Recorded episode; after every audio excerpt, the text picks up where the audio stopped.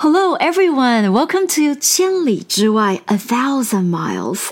This is Stella, and this is our 35th episode for the show.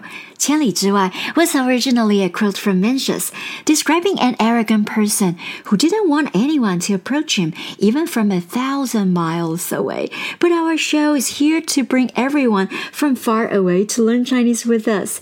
As always, we will start from the very beginning of ancient China all the way up to the modern era. I'll also introduce fun facts, interesting stories, and how native speakers use them in context.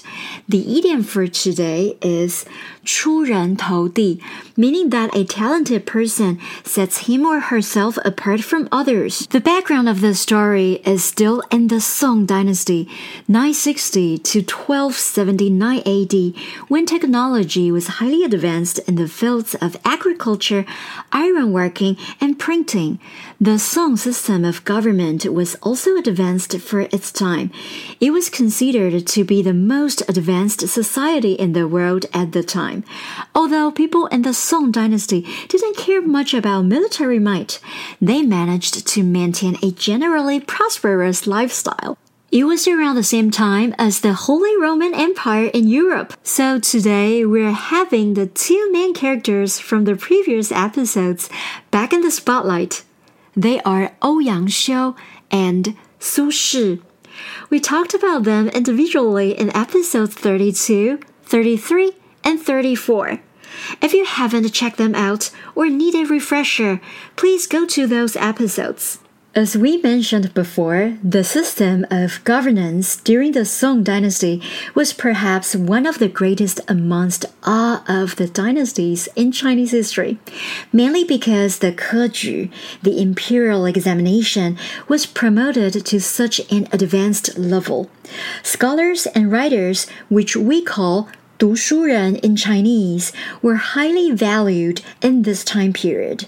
Simply put, if you wanted to hold a position of power in politics, the Keju was the only way. Ouyang Xiu and Su Shi were both great writers of the Song dynasty.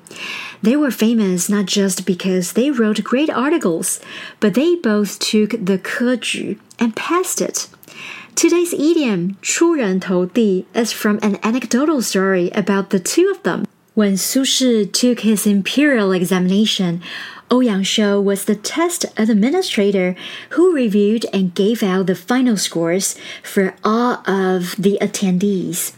Of course, these evaluations should have been done anonymously. After Ouyang Xiu reviewed all of the papers, he had to choose the winner.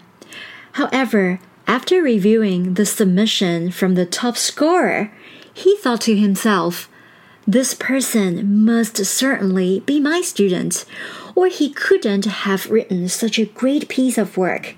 He definitely has a bright future ahead of him. In an attempt to be fair and free of favoritism, oh Ouyang Xiu decided to give the best article, which happened to be Su Shi's second place.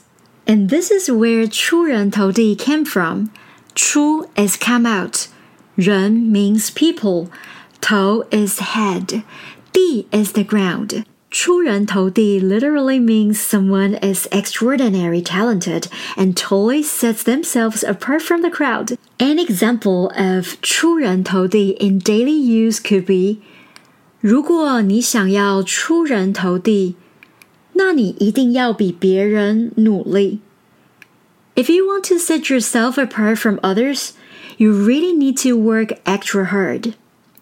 In professional situations, this could be a useful sentence.